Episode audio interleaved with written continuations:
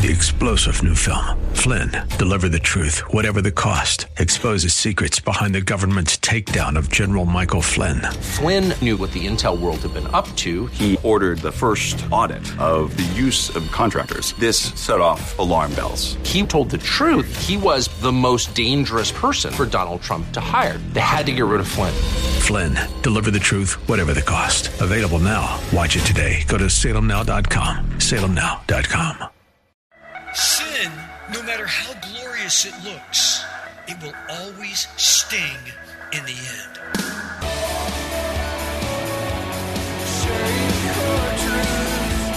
Welcome to Core Truth Radio, a radio ministry of Core Church Los Angeles, with pastor and Bible teacher Steve Wilburn. Pastor Steve will be teaching the Word of God with truth right from the Bible. For more information, go to corechurchla.org. That's corechurchla.org. Today, we are picking up right where we left off in our message titled Paying the Price in John chapter 5. So when you're in Israel, they call it the Sabbat. And on the Sabbat, you know, you have what? You have what? You have the elevators in a hotel. You have elevators in any building. So now they have an elevator that's dedicated, and they have some here in Los Angeles do that because we have such a large concentration of Jewish people here in LA. And on this Sabbats, you know, you have an elevator that's dedicated to those so they don't work. Now they thought they have said now that it's work to push the button on what floor you want to go. So on the Sabbat, what happens is the elevator now, like if you're staying at a resort that's got 17 floors, well, guess what? If you're on the first floor and you're trying to go downstairs, you wait for the elevator to come because the one on the Sabbat, it goes to every floor and stops and the door's open. And then the doors close. It's like, do you really think God could care less if you push the button on the elevator? It wasn't meant to be that. But this is what the Jewish religious leaders turned it into. You know, God made it for a day of rest, yet the religious hypocrisy blinded them to the obvious miracle that had just taken place. They missed the opportunity to fall on their collective faces and worship the living God who was walking in their presence. Jesus healed this man. Can't you see the miracle? I mean, this guy has been lame for 38 years. He's jumping up and down, rejoicing. You care because he's carrying his sleeping bag under his arm. Like, what is wrong with you? Jesus, after seeing everything that happened to this man being interrogated by the religious leaders, said to him in verse 14, Behold, you have become well. Let's, let, us let us get back on, let's focus not on your sin of carrying your little mat underneath you. Let's get back. And he says, But now sin no more. He has not, he's not talking about the quote sin that they're saying of carrying his mat. There's a deeper sin here, so that nothing worse happens to you.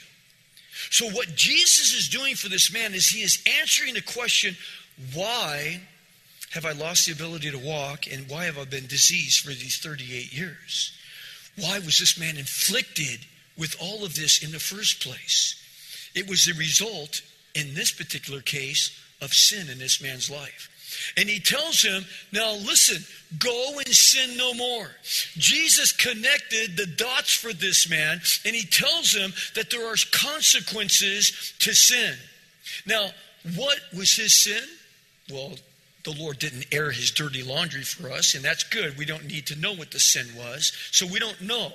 But what we do know is this it caused this man 38 years of misery.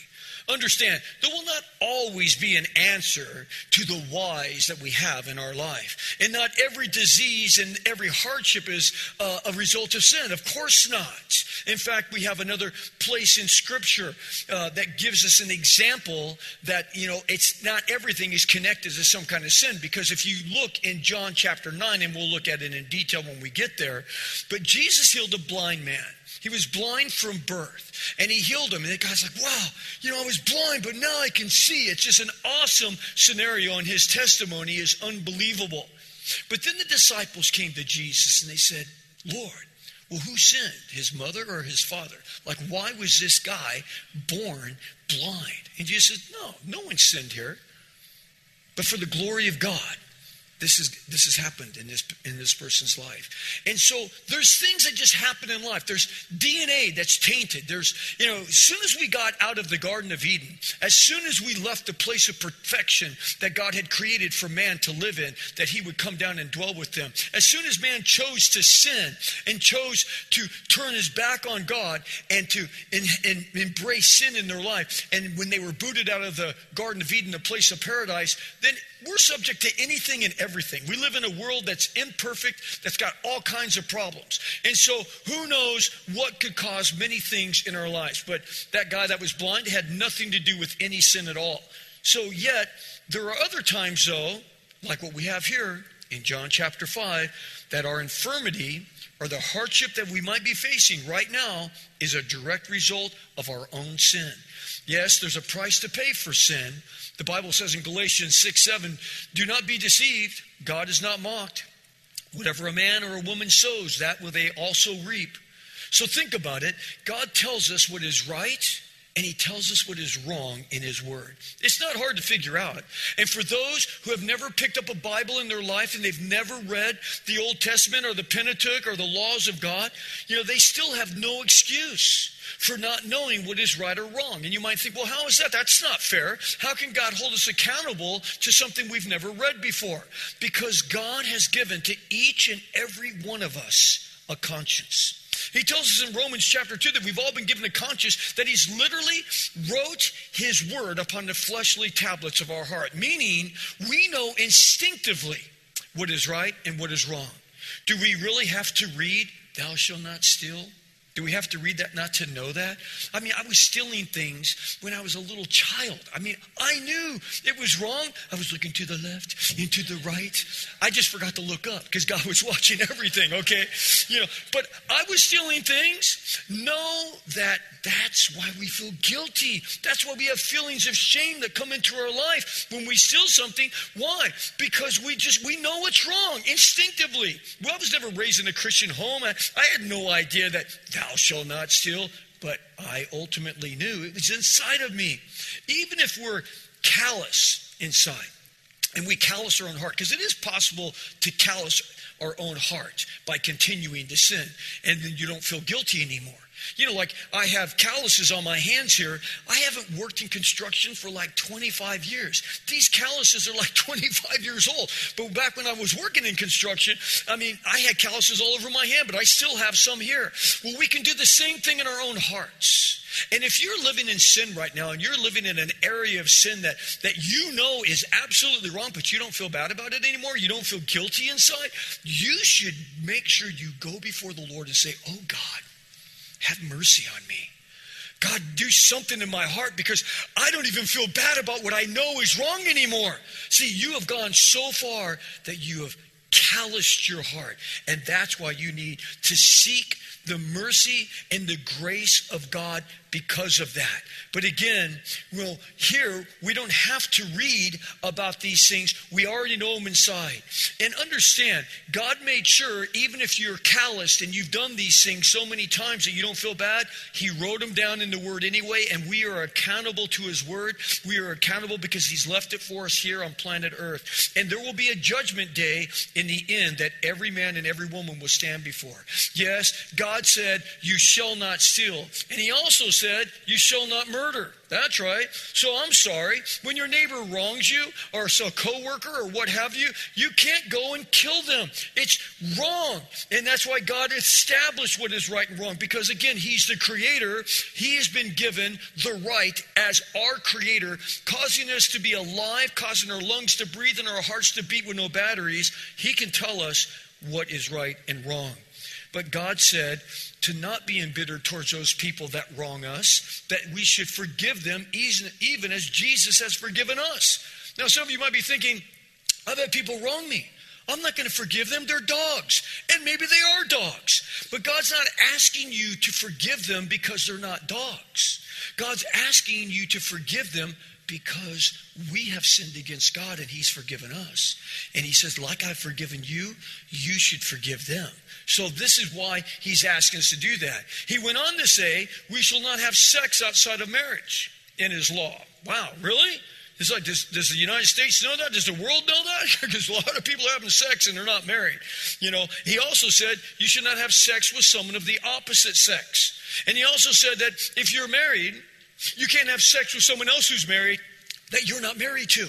Okay, so he details it out pretty good. In fact, you know, God spends a lot of time talking about the sexual relationships in the Bible. So God has never said no to sex, by the way. He just says, wait for sex. He doesn't say no. He just says, wait until you come into a covenant relationship with that person that you're willing to spend the rest of your life with. You know, so you women are to wait until that man makes a covenant relationship with you. You know, men, we have to wait for that woman to make that covenant relationship. And when we come into that covenant relationship where we adhere to one another, because the Bible says what? Men, he said, You are to leave your father and your mother. You're to abandon them, and you are to cleave to your wife. You are to adhere yourself to her. You're to glue yourself together to her for the rest of your life. And so God says, Now, once you've made that relationship, I want you to have this relationship with your spouse. I want your wife, men, to ravish you with her love. Yes, preach it, Pastor. You know, it's like, and this is why we shouldn't use this as a tool against our mate. You know, like, oh yeah, if you're not going to do what I say, I'm cutting the well off. You know, it's like, ah, shouldn't do that. We should come together, and that should be like a healing balm in that relationship. And this is why God has given us much detail on the sexual relationship in the book of Leviticus, of the Torah. And he says, What? He says, Listen, here I'm going to lay down some ground rules on this sexual thing here. I'm sorry, you can't have sex with your dad. You can't have sex with your mom. Hey, Dads, you can't have sex with your sons or your daughters. Mom, you can't have sons, uh, sex with them. It's like you can't have sex with your aunt or your uncle. And aunts and uncles can't have sex with their nieces and nephews. He lays this down. He just kind of goes down the line. And he says, Oh, and you can't have sex with someone of the same sex. Oh, and you can't have sex with a cow or a camel or a sheep. I mean, he just he lays it out. You can't do these things. But God made this beautiful sexual relationship to be a blessing to you when you come into that relationship together, that covenant relationship. He tells us as he goes on in the different laws, and he says, You shall not be drunk to impair yourself, you know, along with other laws. Now, again, if we ignore God's laws with no desire to repent of these things or turn from those sins, then he just says this you can't go to heaven. Wow. You know, people will get on me like, Why are you calling out sins? Why are you saying this? Because it's the truth of God's word. And he says in there, because look, you know, if people want to do whatever they want to do, look, do whatever you want to do. I'm, I'm, not here to judge you, bro. You know, I'm not here to all of these things, you know. I'm just telling you that I actually love you enough to tell you the truth. And if you don't care about God and you don't care about the next life, then live however you want to live. But if you believe what the Bible says, which I believe in my heart, in the deepest part of my soul, that, like he says, it's appointed for each man and each woman to die once, and after this comes judgment. I believe that. And I'm willing to offend someone to say, look, I'm just telling you, this is what God's word says, and you cannot go to heaven. You will not be able to get into heaven because you have chosen to live in this sin and completely blow off what God has said. Know this God is not trying to be our cosmic killjoy. He gives us standards to live by because He desires us to live happy and productive lives. See, when people look at God and say, oh, this is a bunch of rules and regulations, it's rules. You Christians live under these rules and regulations. I'm free, though. I can do whatever I want to go. You know, like those one girls say, you know, you know, good girls go to heaven, but bad girls go everywhere they want. You know, it's like, well, yeah, I guess so on this side of heaven, but you don't get to go everywhere because when you die, you can't go to heaven. You'll only go to a place called hell. So listen, God wants us to live happy and productive lives. That's why He establishes rules for us. Yet if we forsake what He says and we insist on stealing, like, God, I'm not going to listen to you. I think it's fun to steal because I don't have to work. I can just go get all the stuff that I want, just grab it. I can go to your house or your house, and I'll just go steal your stuff, and then I'll sell it for a tenth of what it's worth because I don't care because I'm just looking for enough money to get a Chipotle burrito or something, okay? And so, you know, they can take your thing you paid 500 bucks for and sell for 10 bucks and they're happy. It's like, whatever. But God is saying, okay, you don't want to listen to me, so now you're going to get caught eventually, right? Doesn't everyone get caught eventually because you reap what you sow? And so you'll go to jail. If you get mad at someone and you say, I'm not going to listen to God's law, and you go and hurt someone physically because they did something to me, they deserve to die, maybe they do. But if you take the law into your own hands and you go murder that person, then you're going to spend the rest of your life in prison. God is trying to spare you from you. If we allow sex and promiscuity to run amok in our lives, an entire host of things can happen to us. There can be many multiple sexually transmitted diseases, some that are incurable now.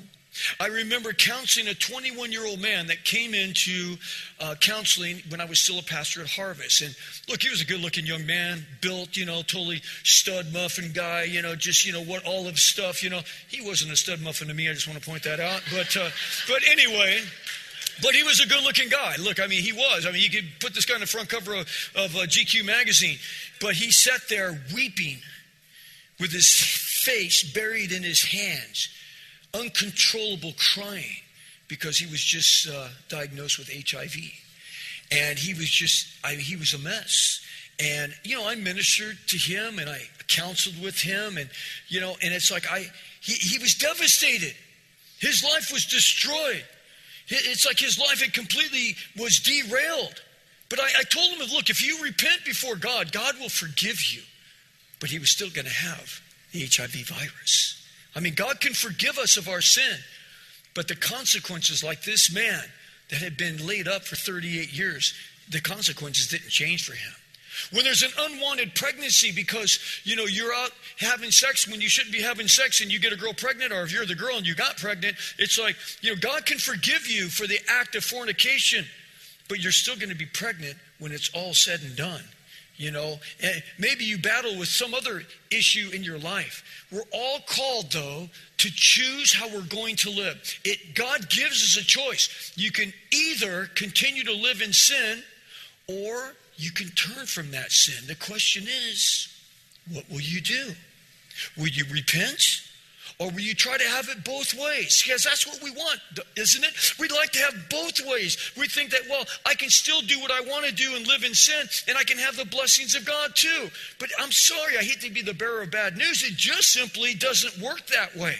It's not going to happen for you because we must confess our sin before God. That word confess means that we have to agree with God that it's wrong. And we have to be desperate to get right with God. It's like, where's the desperation?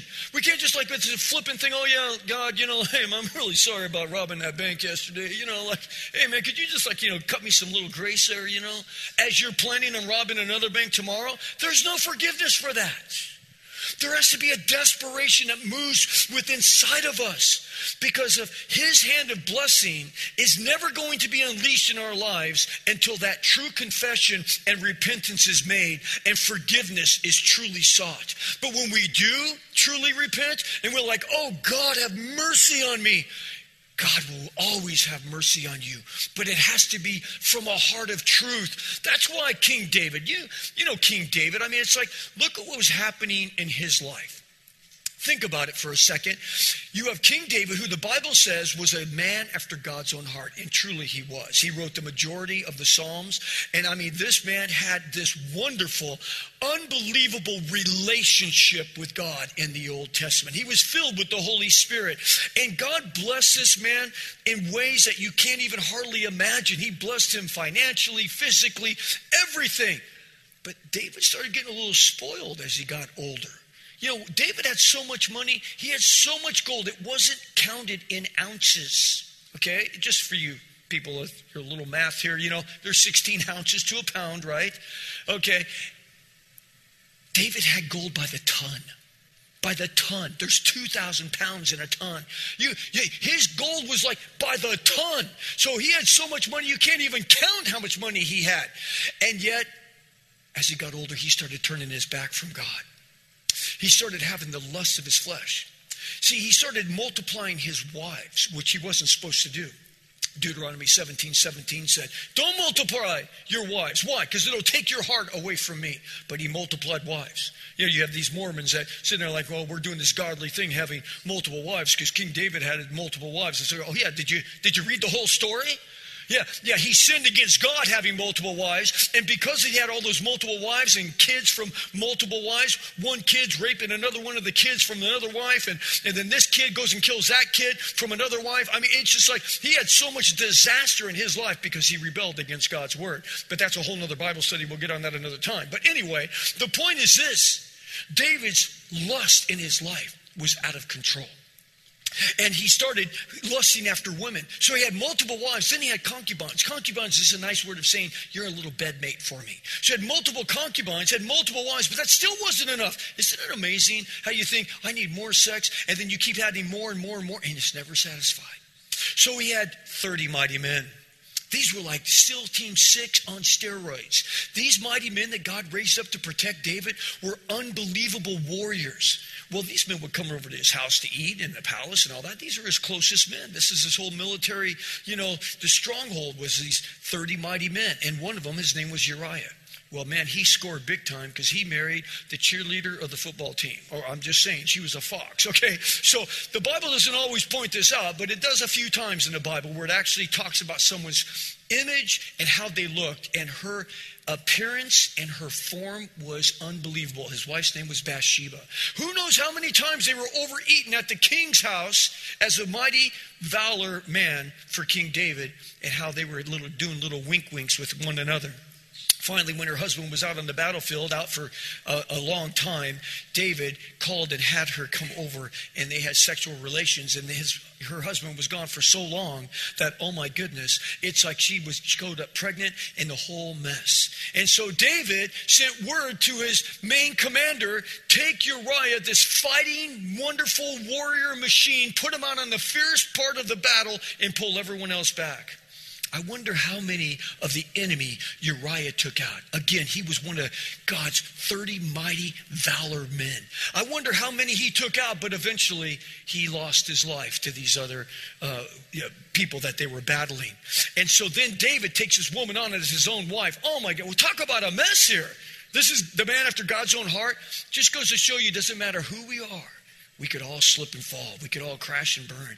And so, David finally, after a year of all of this huge mess in his life, he finally got to the end of himself and he's like, Oh God, what have I done?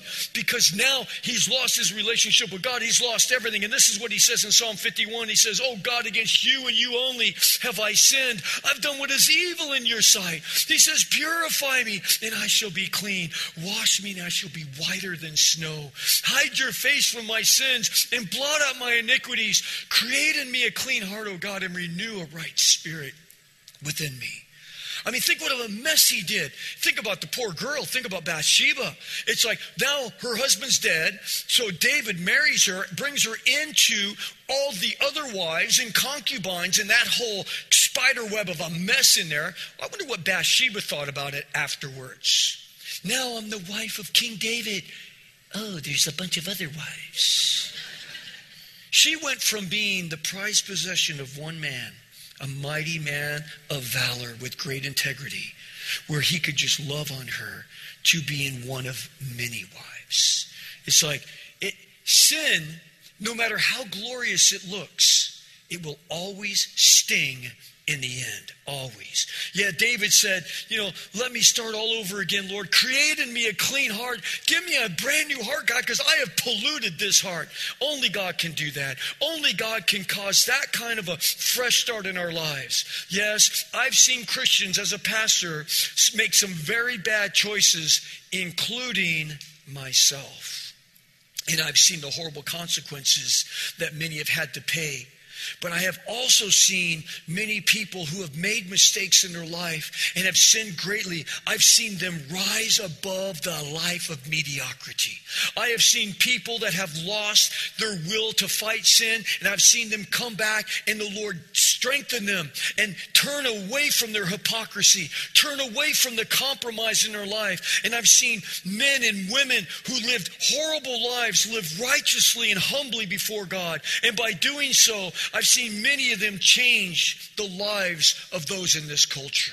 I've seen many of them make such a difference in other people's lives that not only did their life change radically, but they changed the lives of those that were around them. Yes, Jesus healed this man man who had to pay the price for his sin for 38 years. He went away rejoicing. Why? Because those who Jesus sets free are free indeed. That's all the time we have for our message. Thanks for joining us for Core Truth Radio. You've been listening to Pastor and Bible teacher Steve Wilburn of Core Church Los Angeles. If you'd like to hear more messages by Pastor Steve, download the Core Church Los Angeles free app.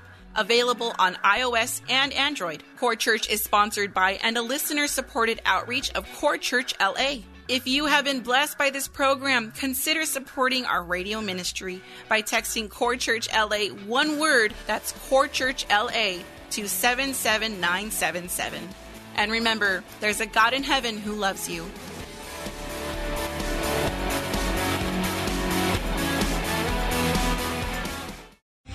Three star general Michael J. Flynn, head of the Pentagon Intelligence Agency, knew all the government's dirty secrets. He was one of the most respected generals in the military. Flynn knew what the intel world had been up to. He understood its funding. He ordered the first audit of the use of contractors. This set off alarm bells. The explosive new documentary, Flynn, Deliver the Truth, Whatever the Cost, and covers the facts behind this scandal. Flynn told the truth. He was the most dangerous person for Donald Trump to hire. I find out the worst enemy that I'm going to face in my life is right here in America. They took my assessment and they wanted me to change it. And I was like, I'm not changing it. They had to get rid of Flynn. With in depth interviews, archival footage, and never before seen personal records of the man behind the headlines. I just felt like I was drowning. Flynn, deliver the truth, whatever the cost. Available now. Watch it today. Go to salemnow.com. Salemnow.com.